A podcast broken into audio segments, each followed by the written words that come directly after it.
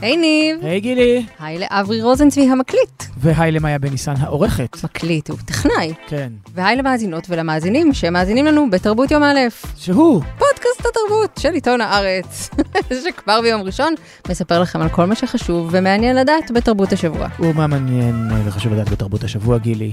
אנחנו נדבר על הסרט התיעודי החדש, תיעודי? כן, הוא תיעודי. סוג של. על דיוויד בואי, מונג' דיידרים. כן. התארחו כאן מיכל וקנין ואיתי מאוטנר, שהם האוצרים החדשים של פסטיבל ישראל. שנפתח השבוע. ואנחנו נסכם בסיבוב מהיר. דווקא סיבוב מהיר נסיים דווקא השבוע. נעשה, השבוע, השבוע זה יקרה. איזה כיף, שנים אני אומר, גילי, מתי תתני לי לסיים עם סיבוב מהיר? השבוע ניב. נהדר. בואי נתחיל.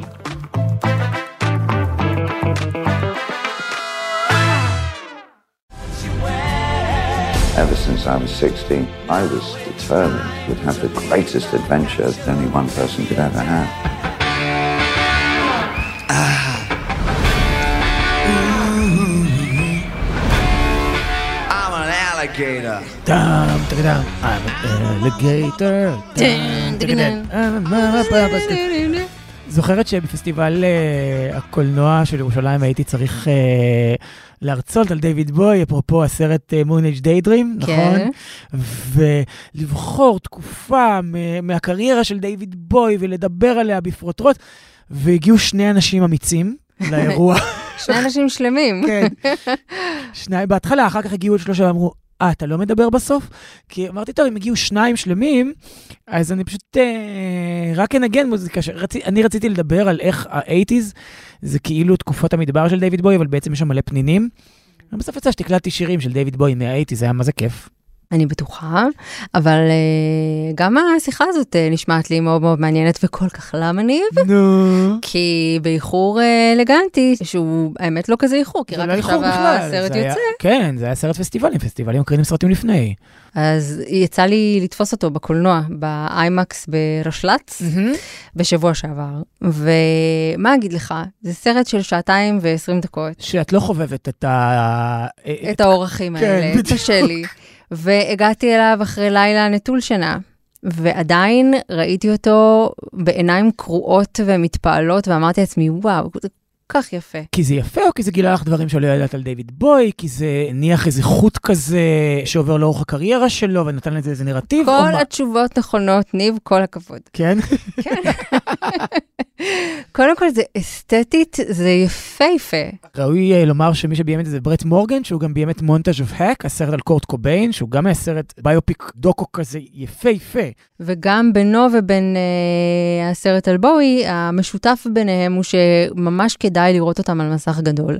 גם מטעמי... וששניהם שרו את The Man Who Sold the World. גם נכון. פשוט מטעמי, אה, גם הסאונד כן. המטורף שהקולנוע יודע לספק, שכמעט, כמעט אתה מרגיש, כמעט, כמעט אתה חווה איזה סוג של אולי מתקרב להופעה של דויד באוי. היית בהופעה של בוי בארץ? לא. אני הייתי. אני הייתי קטנה וטיפשה. קודם כל, הברזתי ממטווח בצבא. אמרתי, לא, יש לי שעורה, אה, קקי של הטלף נכנס לי לארובת העין, אני לא יכול לבוא היום לראות במטווח. ואז הלכתי לדיוויד בוי עם כרטיס שקניתי מבעוד מועד, מדהים. וחיממו אותו Massive Attack. ו-Moonage Daydream היה השיר לפני האחרון, אחרון אחרון היה All the Young Dudes, שהוא כתב ל-Mott the Hoople. וזה היה בתקופה שהוא הוציא את Hallo Spaceboy, מהמם. פט שופ בויז, אבל פה הוא עשה את זה בגרסה של האלבום של 1. Outside, עם, אה, שזה אלבום שהוא הקליט עם בריאן אינו, שזה גרסת כמעט death metal כזו. זו הייתה הופעה סופר מאתגרת, כמעט כולה שירים מאלבום 1. Outside שיצא אז, שהיה נורא לא קומוניקטיבי, מעט מאוד שירים מפעם. קהל גם נורא נעלב, נגיד שהוא לא עשה את Space Oddity.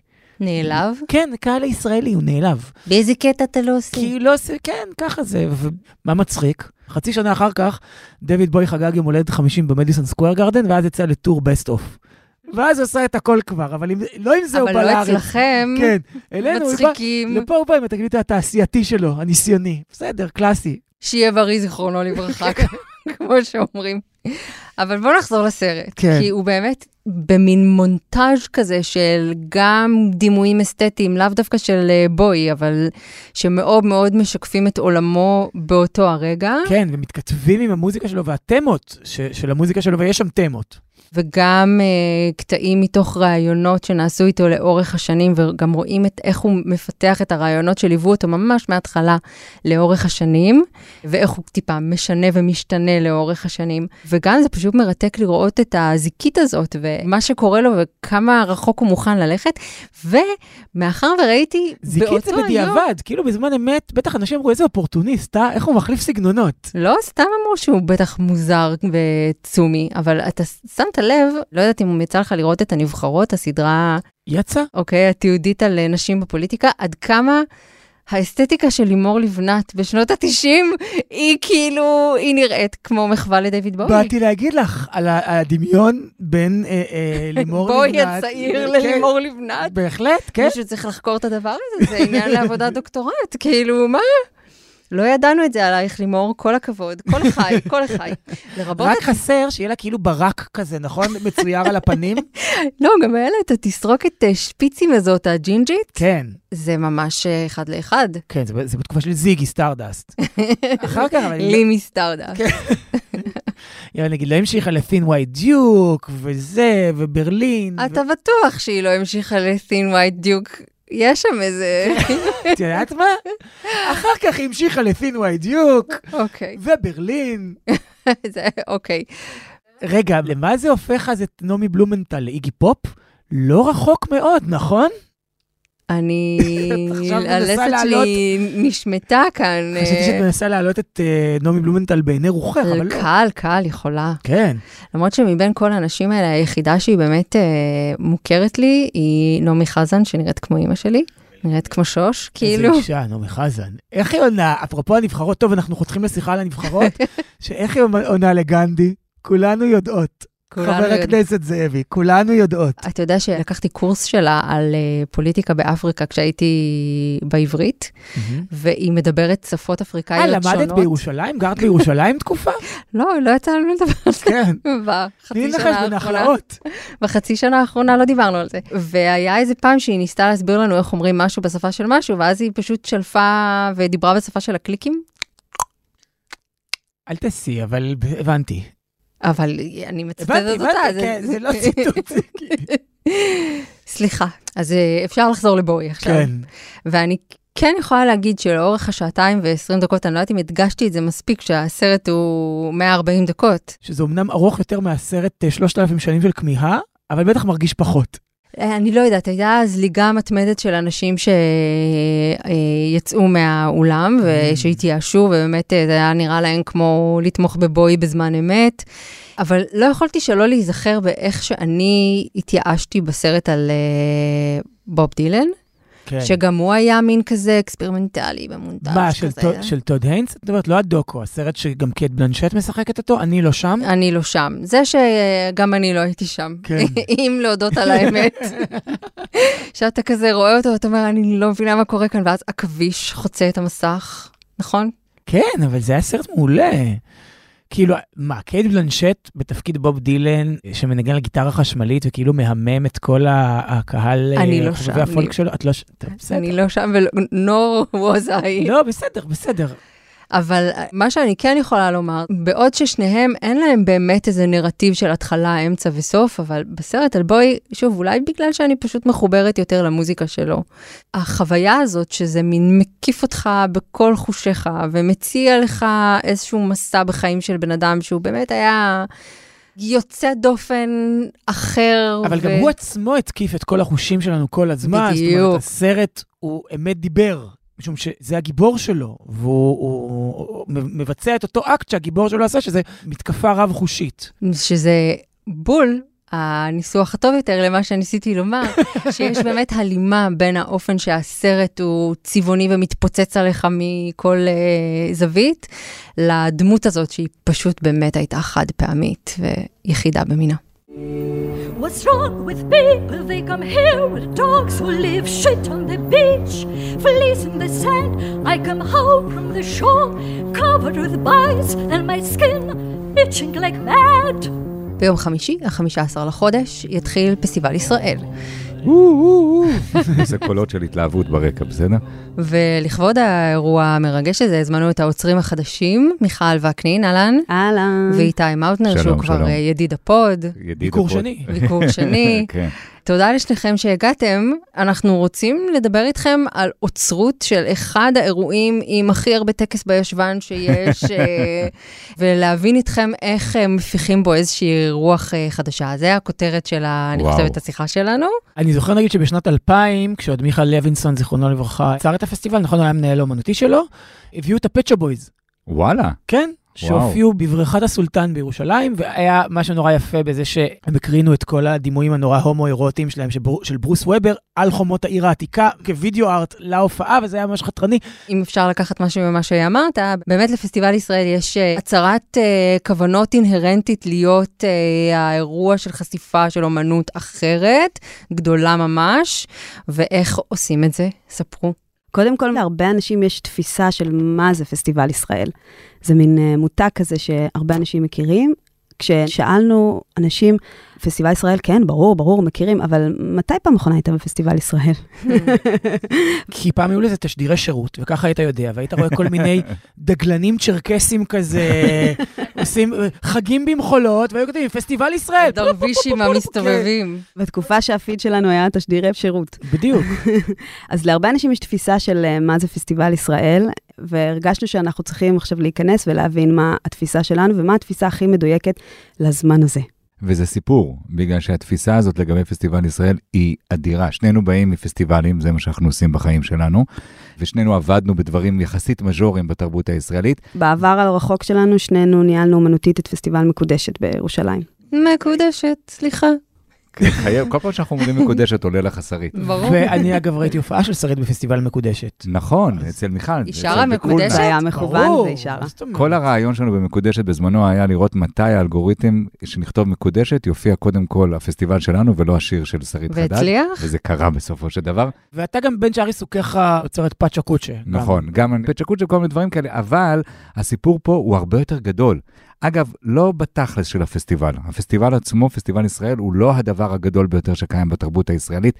השם שלו הוא בי פאר הדבר הגדול ביותר. ראינו את זה אפילו במדגמים הכי הכי פשוטים, שהעלינו את הפוסט הזה שהפכנו להיות המנהלים האומנותיים. דרך אגב, הראשונים אי פעם שעשו את זה בדו במשך 60 שנה. זה קיבל כל כך הרבה תגובות, יותר מאשר ששמתי את התמונה של הבן שלי שהוא נולד והוא מתוק בצורה זה לא יכול. להיות. זה עובדתית, כן. אבל זה קיים כמותג, זאת אומרת, בדיוק. כשם שאנשים מכירים. אבל כמו שמיכל ציינה קודם, מתי פעם אחרונה אשכרה הלכתם למופע במסגרת פסטיבל ישראל? אז אנחנו הלכנו מלא. משהו שאתם זוכרים, לא אתם ספציפית. נכון, אנחנו הלכנו מלא בגלל שבשבע שנים לפנינו היה מנהל אמנותי שקוראים לו איציק ג'ולי, שהוא אחלה בן אדם עם תפיסה אמנותית מאוד מאוד מעניינת, ומה שהוא עשה זה להביא לכאן, למדינתנו הצנועה, חוץ מהשנתיים של הקורונה, דברים שהם cutting edge של מה שקורה באירופה ובארצות הברית ובכל מיני דברים כאלה. לפעמים קצת cutting edge מדי לטעמם של ה... עם הקהל הרגיל, אבל כן זה מותג חזק בצורה בלתי רגילה, ואנחנו היינו צריכים להטעין אותו במשמעויות אה, שלנו. אז לפני שבכלל קראנו לאומן אחד לשתף פעולה, ניסינו להבין מה מיכל ואני יכולים להביא אל תוך הסיפור הזה. איך מפשרים באמת בין זה שזה השם הכי מכובד שיש, ובין זה שיש לו מורשת cutting edge כזו? את האמת, אני בין השאר בגלל זה לא ישן כבר די הרבה זמן. כי אני מדבר בשיא הרצינות. לא בגלל כי הבן הקטן ש... לא, לא, כי הגישור הזה הוא מורכב. אתם יודעים מה זה תודעה, אתם יודעים מה זה שאתה אומר נגיד עיתון הארץ, יש מיד תפיסה מסוימת של מה זה עיתון הארץ, לא משנה כבר מה כתוב במשך כבר, כבר כמה שנים, התודעה מתקבעת. אז מה אנחנו מסוגלים לעשות שם? אז הבנו שאחד הדברים שמיכל ואני הכי טובים בהם, זה לעשות ליווי אמנותי ולעשות הפקות מקור חדשות from scratch. אנחנו די טובים, סליחה שאנחנו מעידים על עצמנו רגע, בלהיות עם אמנים בקשר, ללוות אותם ולהוציא אותם מהמקומות הרגילים שהם הולכים אליהם. ואותו דבר אולי מיכל ואני מאוד טובים גם בפורמטים חדשים. הרעיון הזה שאני בא וקונה כרטיס ויושב בשורה 13 כיסאות 14-15 אל מול uh, מופע ומחכה שיקרה בו משהו, הוא רעיון שקיים and we dig it, אבל זה לא לגמרי האני מאמין של מיכל וש... ושלי. קיים אלפי שנים. אלפי אלפי שנים, וכשזה טוב, זה הדבר הכי טוב שיכול לקרות. כשזה לא טוב, זה כבר הופך להיות משהו הרבה יותר מנומנם, ותראו, אנחנו מתחרים היום בעולם שיש בו הצעות תרבותיות מטורפות. הפודקאסט שלכם עוסק בזה, אבל אנחנו מתחרים לא רק בהצעות התרבותיות שקיימות בארץ, אלא מתחרים גם בנטפליקס ובקולנוע ובכל דבר שיש.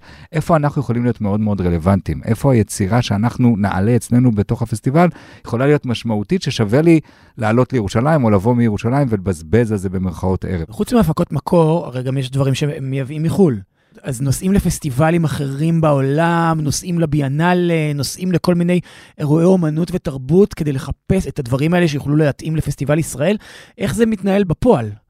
אז גם נוסעים הרבה וגם משוחחים עם המון המון המון אנשים. לכל אחד יש את המשהו שהוא שמע, שמישהו ראה וזה, ואנחנו ממש אספנו כל קצה חוט ונכנסנו עמוק עמוק ועשינו לעצמנו סדרת חינוך מאוד מעמיקה שממשיכה. אז אני הייתי אומרת שמבחינת התהליך, השלב הראשון והכי גדול שהוא לא נפסק אף פעם, זה לפתוח את הראש ולהיות אה, מה שאנחנו קוראים לו אני כספוג.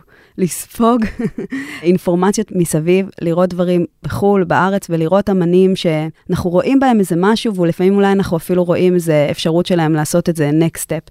למשל, גון ואורן, זה שני אמנים שיש להם קריירה מאוד מעניינת בנפרד. גון בן ארי... מוזיקאי, כותב? כותב, סופר, הוגה, משיחי, שמן חובב? שמן אה, חובב שהופך להיות מקצועי. כן. מורה לקבלה, ואורן פישר. אמן אה, פלסטי, בעיקר ציורים, אבל גם פיסולים, מתעסק באותה תמטיקה של גון בן ארי, שזה קבלה ומיסטיקה ואמזונס ודברים כאלה. אז הם קצת מכירים, ואנחנו עוקבים אחריהם בשביל הכיף שלנו. וההזמנה פה הייתה, בואו תיפגשו אחד עם השני ותראו מה קורה. וקרה. קרא מקדש אה, העין. מק- מקדש העין, כן, ש- קרא מקדש העין. קראתי על זה, מה שהתפרסם, ועדיין לא הצלחתי לפענח ולהבין למה אני אמורה לצפות כשאני אלך לראות את ה... אני חושב שזה בכוונה קצת מעורפל. הסיפור היה זה שאורן, גון מגיע ממשפחת דיין, מהמם. גפן, דיין וכולי, אורן מגיע ממשפחת פישר. זה סיפור נורא ארוך, נספר אותו בקצרה. בגדול, בגדול, בגדול נספר שהוקם בסמר, בדרך אה, לאילת, בקיבוץ סמר, מקדש, הוא דיבר על מקדש העין. העין בעין והעין באלף. כלומר, והוא בעצם היה איזושהי דחקה קטנה על משה דיין, אוקיי? ובעצם היה שם תרגול לראות מה קורה כשאנחנו עוצמים עין אחת, אז בעצם המוח שלנו עדיין משקר לנו ואנחנו עדיין רואים בתלת מימד. אבל מה קורה כשאנחנו משאירים את זה הרבה זמן?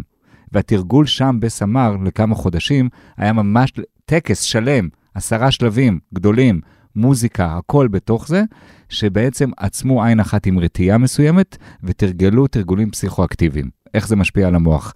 איכשהו אורן וגון גילו את זה, ואצלנו בפסטיבל הם מעלים מין מופע שהוא טקס, שהוא תערוכת אומנות, שהוא דיון אינטלקטואלי על מקדש העין.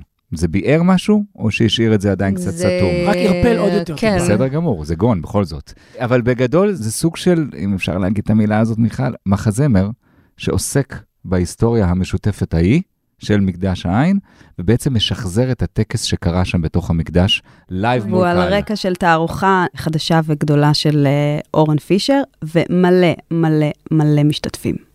אוקיי, אז זה פן אחד של אה, האוצרות שלכם. פן שני זה להביא אופרת אקלים ליטאית כמופע הפותח. Sun & Sea. אז בדיוק הר- הרעיון הזה, שאלת קודם, איך אנחנו... אופרת אקלים... אה, סליחה, זה כאילו הכותרת היא מין לחלק מהצופים כאזהרה. זה בדיוק מה שרציתי להגיד, רגע, אז אני חייב לשתף מחוויותיי שלי, שכששירה, לפני שירה עינה את היוצרות, היא אמרה לי, בוא, יש לך היום מחויבות, אתה צריך לראות איתי אופרת אקלים ליטאית. אמרתי טוב, סבבה, אני אראה איתך עשר דקות, ואז אני אקח את הכלבה, נעשה סיבוב, אה, נחזור לקראת הסוף.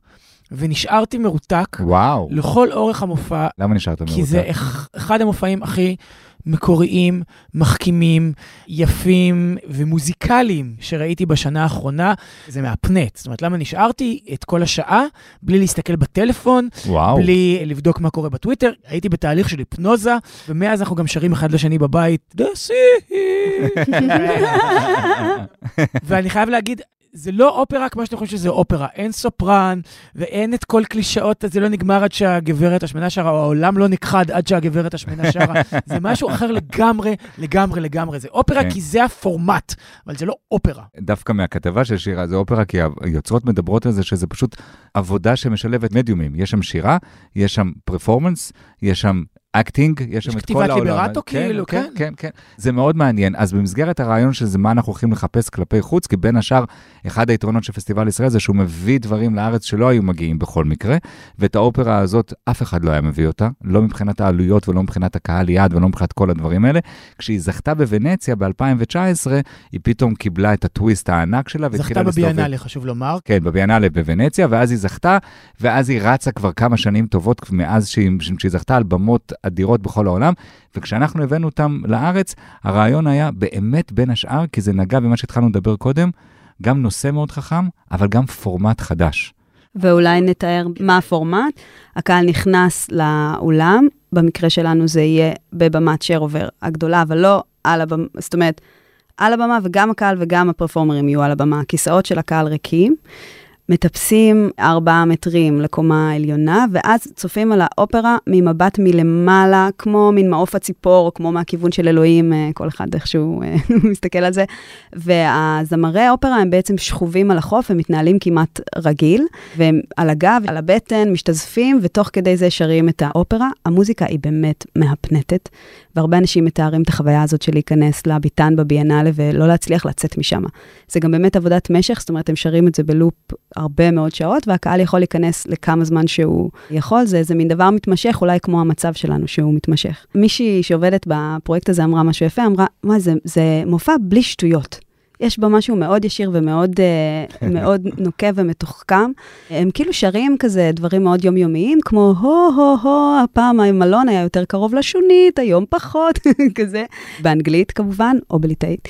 ולאט לאט, אחרי הרבה מונולוגים של פרטים כאלה ודברים שלכאורה שוליים, מקבלים פתאום איזו תמונת מראה על האדם והפריבילגיה שלו, ובמצב של משבר האקלים, ואיך הוא לא יכול לוותר על הפריבילגיה שלו בשביל לעשות איזה שינוי. זה מהלך מאוד מאוד מאוד חכם, ותוך כדי הוא גם כזה מהנה ומוזיקלי וספקטקולרי. וזה גם מתקשר ל... אני חושב, מה שאמרתם קודם, במובן הזה של איפה הערך המוסף שלכם, מה אתם מביאים, איזה תמות אתם מביאים חדשות ו- ועדכניות לדבר הזה שנקרא פסטיבל ישראל, ואיך ממלאים את החלל הריק הזה בתוכן ובאג'נדה, אז משבר אקלים, למשל. זה... לגמרי, לגמרי. זה דבר טוב. כאילו, זאת אומרת, הוא לא דבר טוב, זה דבר טוב להתעסק כן. בו ולהנכיח אותו. וגם בדרך כלל במשבר האקלים אנחנו מכירים בעיקר את הגישה המטיפנית, או הגישה הדומרית הזאת. שזה מאוד לא ככה, האופרה הזו, כן, מאוד לא, וש- מאוד שהבן שלי. אפרופו ה-running gag שיש פה לאורך הפודקאסט הזה, הבן שלי רק אתמול בערב לפני השינה דיבר איתי על הפחד שלו מזה שהעולם יתפוצץ.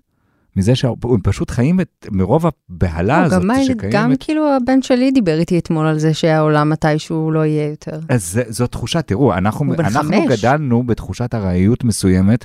לנו היה בגלל- קפטן פלנט, זה כל הנגיעה שהייתה לנו אבל לאקולוגיה. הייתה לנו חרדה אחרת, הייתה לנו. חרדה שכשגדלנו היו מלחמות. בדיוק, ו- אינתיפאדות, כן. ירושלמים, האומן 17, האפטרים, כל מה שקורה, כל הסיפור הזה של בואו נתחרע, בגלל שמחר כנראה זה ייגמר. אז עכשיו זה אין להם, אבל יש להם את הרעיון הבסיסי הזה של אימא לאיזה פחד. עכשיו, פחד הוא דרך מעולה לשלוט בבני אדם, היא לא דרך קונסטרוקטיבית לגרום לאיזשהו שינוי.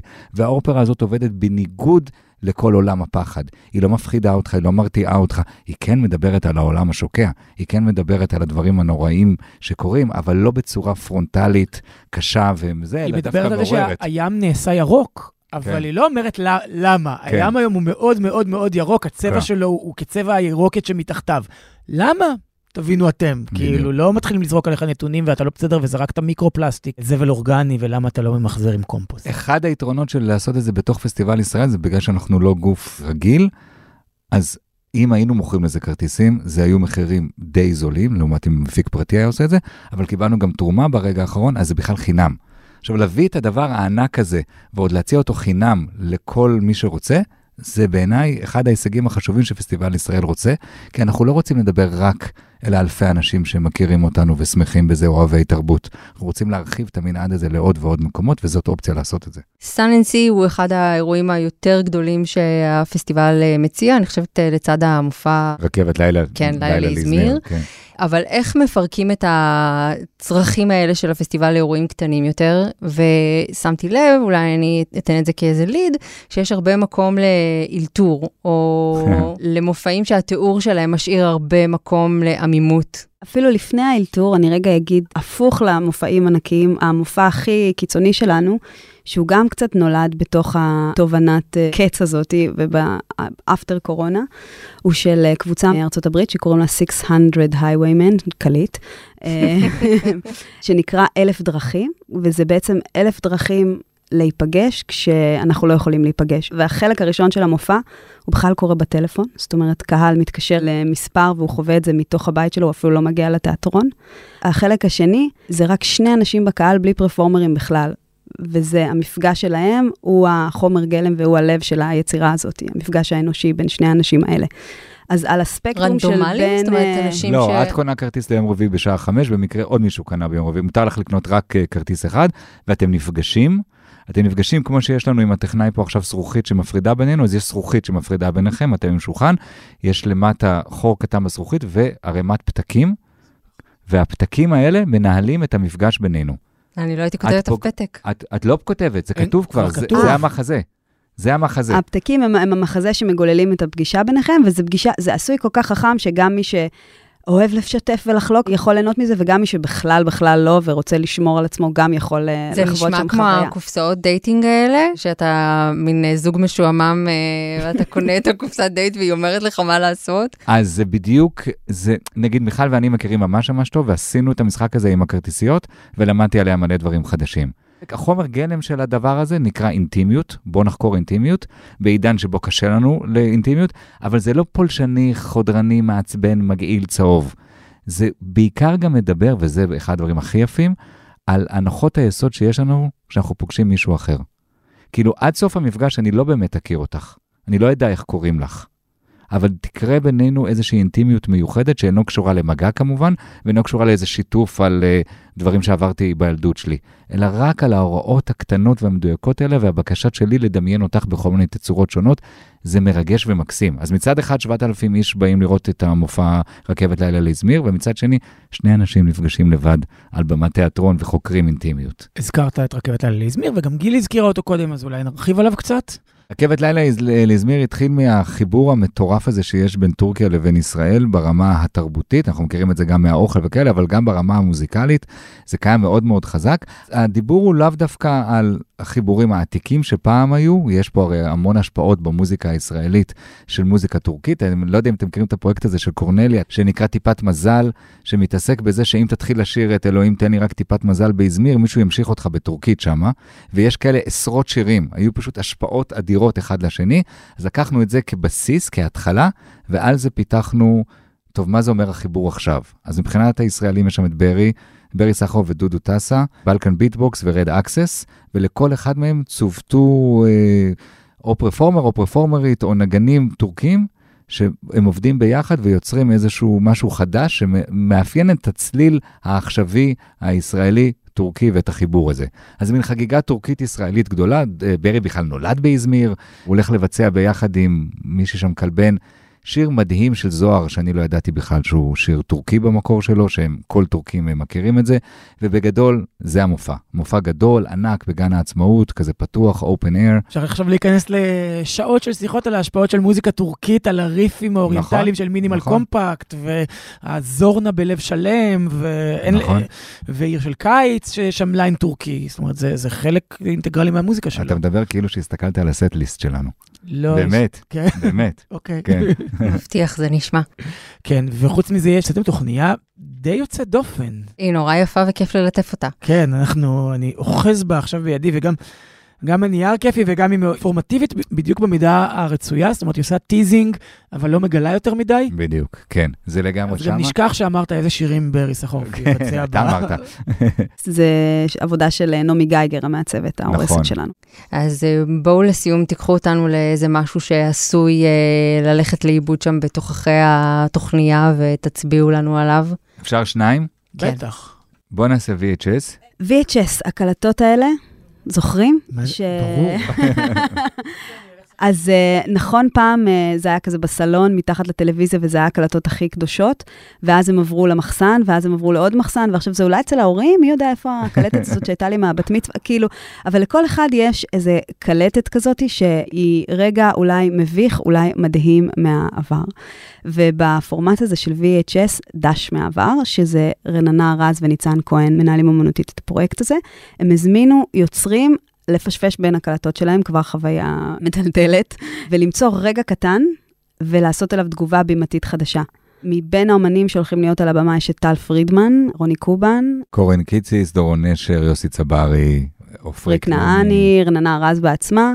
לא נגלה בדיוק מה קורה בתוך המופע עצמו, אבל יש משהו בפורמט הזה שהוא מבריק. בן אדם ניצב מול עצמו של פעם, ומה הוא אומר על זה היום. וזה בכלל לא נוסטלגי, זה איכשהו הופך להיות נורא נורא נוקב, ונורא נורא כזה מרגש וחוטא. זה נשמע כמו הסיוט שלי מהתיכון והלאה. למה סיוט? יפה, קודם היה הסיוט שלי, להיפגש עם אדם זר ולשוחח איתו אה, באמצעות פתקים, ועכשיו הסיוט שלך. כל קיומי מתבסס על הדחקת מי שהייתי ומה שהייתי, והעמדת פנים שהילדה הזאת לא התקיימה. לא קרתה. אז תקשיבו רגע, שלוש שניות של פלסף על הדבר הזה, באמת אמיתי, בדיוק בשביל זה אנחנו עושים את הפסטיבל. כי נמאס לנו מלהיות במקומות שלא מאתגרים אותנו בכלל, ולהישאר איפה שנוח לנו, ואיפה שמוכר, ואיפה שמקובל, ואיפה שמאושרר. אני לא אומר שאני צריך לאמת אותך מול משהו שאת לא רוצה, אבל אני כן רוצה, אנחנו כפסטיבל, רוצים לייצר לך הזדמנויות ליצור איזשהו מבט מחודש על משהו שנראה בעינייך פסול, לא נכון, לא מוכן. זה יכול להיות אישי, זה יכול להיות לאומי, זה יכול להיות חברתי, זה יכול להיות מכל מיני מקומות. הפסטיבל בסופו של דבר, מעבר לשמות היפים ולזה זה, זה הזדמנות להציץ ולהיפגע. ואולי, אולי לחלחל איזשהו שינוי, להתחיל לעשות איזשהו שינוי קטן בתפיסה שלנו. כי אם ניב יגיע אל הסיטואציה הזאת, ואני לא רוצה להכניס אותך לסיטואציה שנוח לך, אני לא אקח אותך למקום שלא נוח לך, אבל אם תיקח טיפה מעבר למה שנוח לך, משם יכול להיווצר התחלה של איזשהי שינוי. אז אנחנו מחפשים את זה. אז אם לא נוח לך, לא היינו מכניסים אותך לתוך הקלטות האלה. אבל תחשבי שבמבט חדש את יכולה להסתכל על הקלטות האלה אולי בצורה אחרת, ואולי, אולי, במשך המון שנים אמרת, לא רוצה להיות בקשר עם הגילי הילדה הזאת וזה, אבל קיבלת את המשימה הזאת ומצאת שם משהו אחד שאמרת, וואלה, דווקא עליו אני רוצה לא להופיע על במה, אבל לכתוב טקסט, כי אני יודעת לכתוב טקסטים ממש ממש טוב. ואני רוצה להתכתב עם הילדה הזאת, ואולי משהו קטן היה קורה משם. כמובן שזה צריך להיות גם משהו שיעניין את הציבור כלפי חוץ. ורננה וניצן עובדים על זה כבר חצי שנה עם היוצרים האלה, ובאמת קורים שם רגעים מאוד מאוד מעניינים ומרגשים. אני רק אומר בכוכבית שלפני uh, כמה חודשים הופיעה קבוצת וואטסאפ חדשה, פגישת מחזור, מגמת מחול, 1998, וצרחתי בבעתה וסגרתי. ויצאת ממנה?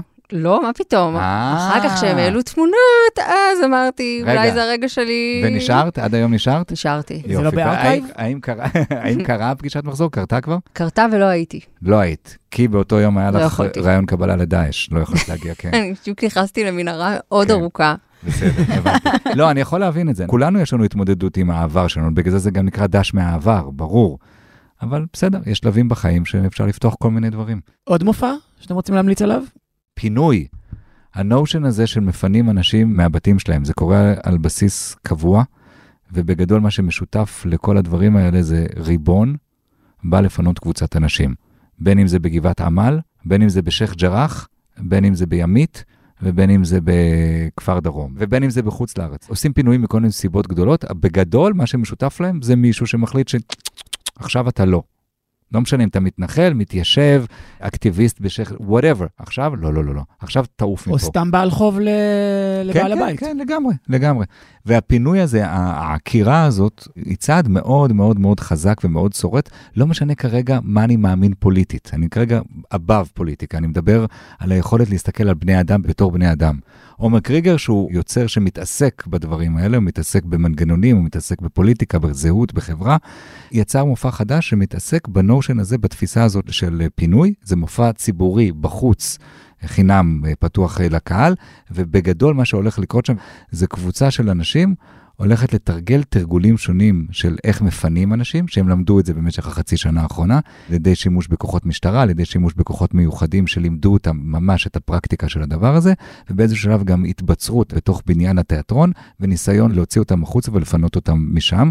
זה מתעסק באסתטיקה של זה, בכאב הפנימי הגדול של הדבר הזה, זה מלווה בכוריאוגרפיה, זה מלווה בהמון וידאו שמראה את הדברים live בתוך הדבר הזה עצמו, וזה מלווה בהמון סאונד הן אחורה הרבה שנים והן בפינויים שהיו בחצי שנה האחרונה.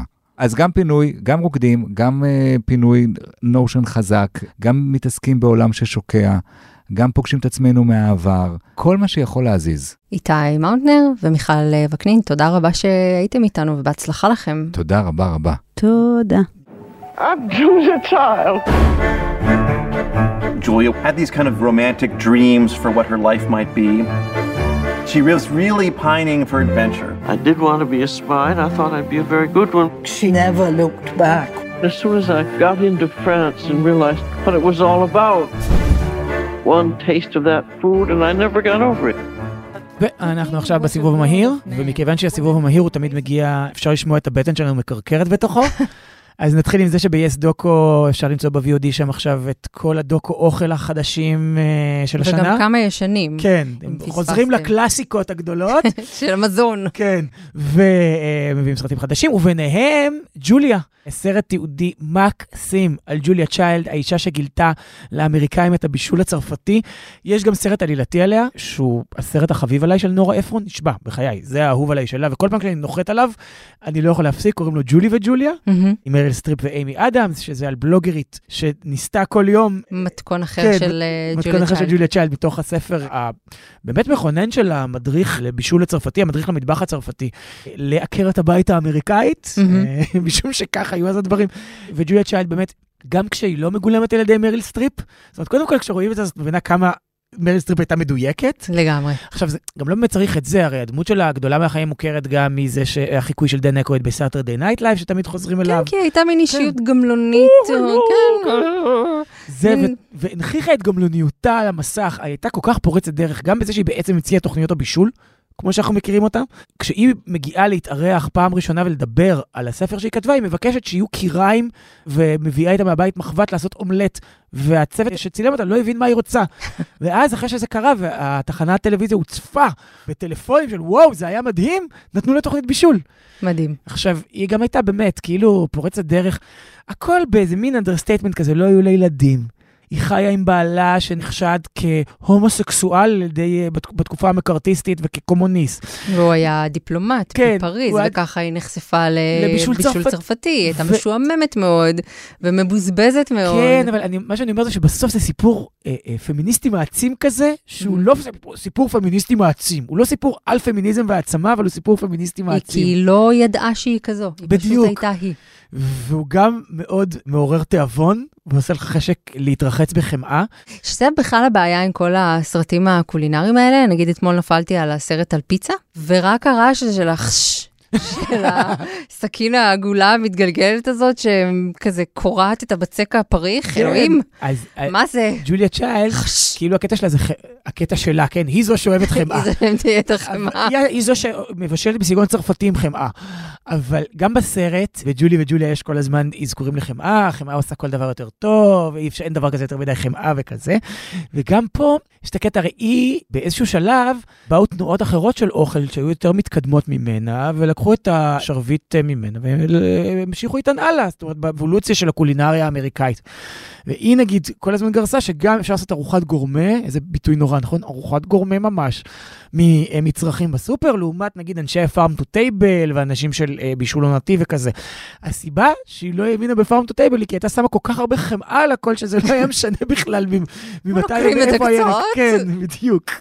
אבל אני נורא ממליץ על הסרט, קוראים לו ג'וליה, והוא פשוט אדיר. In 96, he was preparing Netanyahu's election. CNN had declared Peres was the winner. The phone kept ringing all night, and Daddy kept telling him, "Don't be worried, you're gonna end up winning." בואו נדבר על גיבור אמריקאי שגם הוא מככב בדוקו משלו. בטח. אז היום, יום ראשון, אה, בהוט 8 ישדרו את אה, היועץ, הסרט על ארתור פינקלשטיין. זה היה חיבור כאילו קצת צולע, כי אין באמת שני אנשים לדעתי שהם אה, שתי אישויות יותר שונות מ... ג'וליה צ'יילד וארתור פינקלשטיין. וארתור פינקלשטיין, שהוא באמת זה שאחראי למהפך והביא לחיינו שנים של... אה, ש- המהפך של 96. של 96, הכנסת ה-14, הוא היה היועץ הפוליטי של אה, בנימין נתניהו, ואיכשהו הוא הפך ושינה ושידד מערכות באופן שהפוליטיקה הישראלית לא... הוא אבי הפוליטיקה הישראלית כמו שאנחנו מכירים אותה היום. יותר מאבי הפוליטיקה, וגם אבי השיח. האמריקאי, וגם uh, מקומות מסוימים באירופה, ובינלאומית הייתה לו שליטה מאוד מאוד רחבה במשך כמה שנים, וזה איש שזוהה מאוד עם uh, תפיסת עולם שמרנית, או אפילו סופר שמרנית, עם המפלגה הרפובליקאית בארצות הברית, ועם מפלגות ימין פה בארץ, ושמר בקנאות על חייו הפרטיים, בין היתר בגלל הסתירה והפער העצומים שבין חייו הפרטיים כהומוסקסואל לא עם נכון. שני ילדים. אחת מהן נולדה לסוכנת הבית הפורטוריקנית שלו, ואומצה על ידו ועל ידי בן הזוג שלו. וה... וכמו זה, מייקל קון, נכון? והשנייה אה, מהיריון לפונדקאית, שכנראה היה הריון למשפחה. רגע, כשאני אומר עכשיו, לא נכון, זה כאילו להט"בית. אני- אני בור כאילו משוגע. ש- אתה לא בור בכלל, משום שהאיש שמר בקנאות על חייו הפרטיים.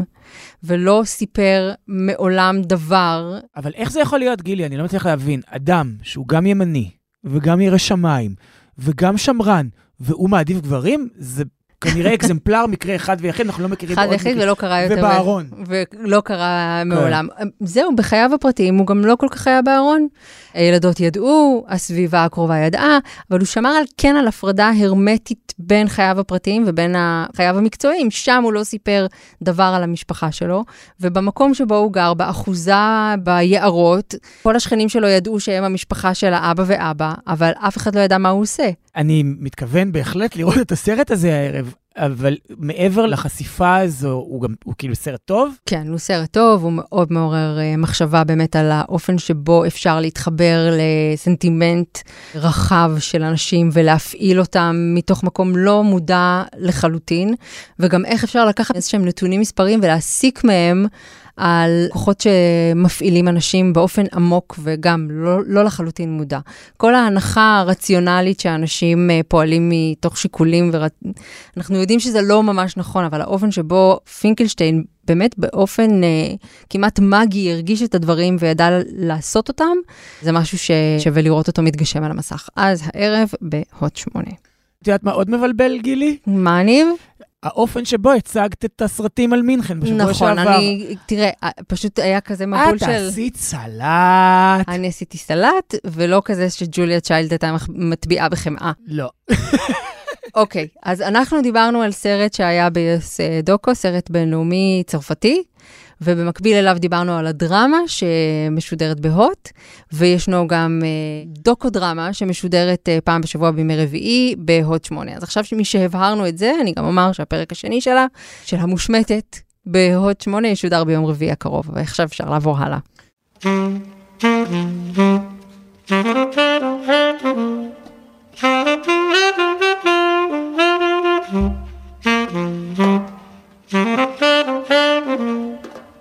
אני יכול להמליץ, אל תצחקי, על פסטיבל הג'אז הפולני. ידעת שזה קורה, זאת אומרת, זה כבר קורה, זה לא פעם ראשונה. עכשיו זאת תהיה השנה השלישית. אני נלחמתי עם כל הרצון שלי לענות שאין לי זמן לזה ואני אנוח כבר בקבר. כן, ואיך הצלחת להילחם. תשמעי, אני לא חובב ג'אז. ויקטורי. סימנה וי בידיה.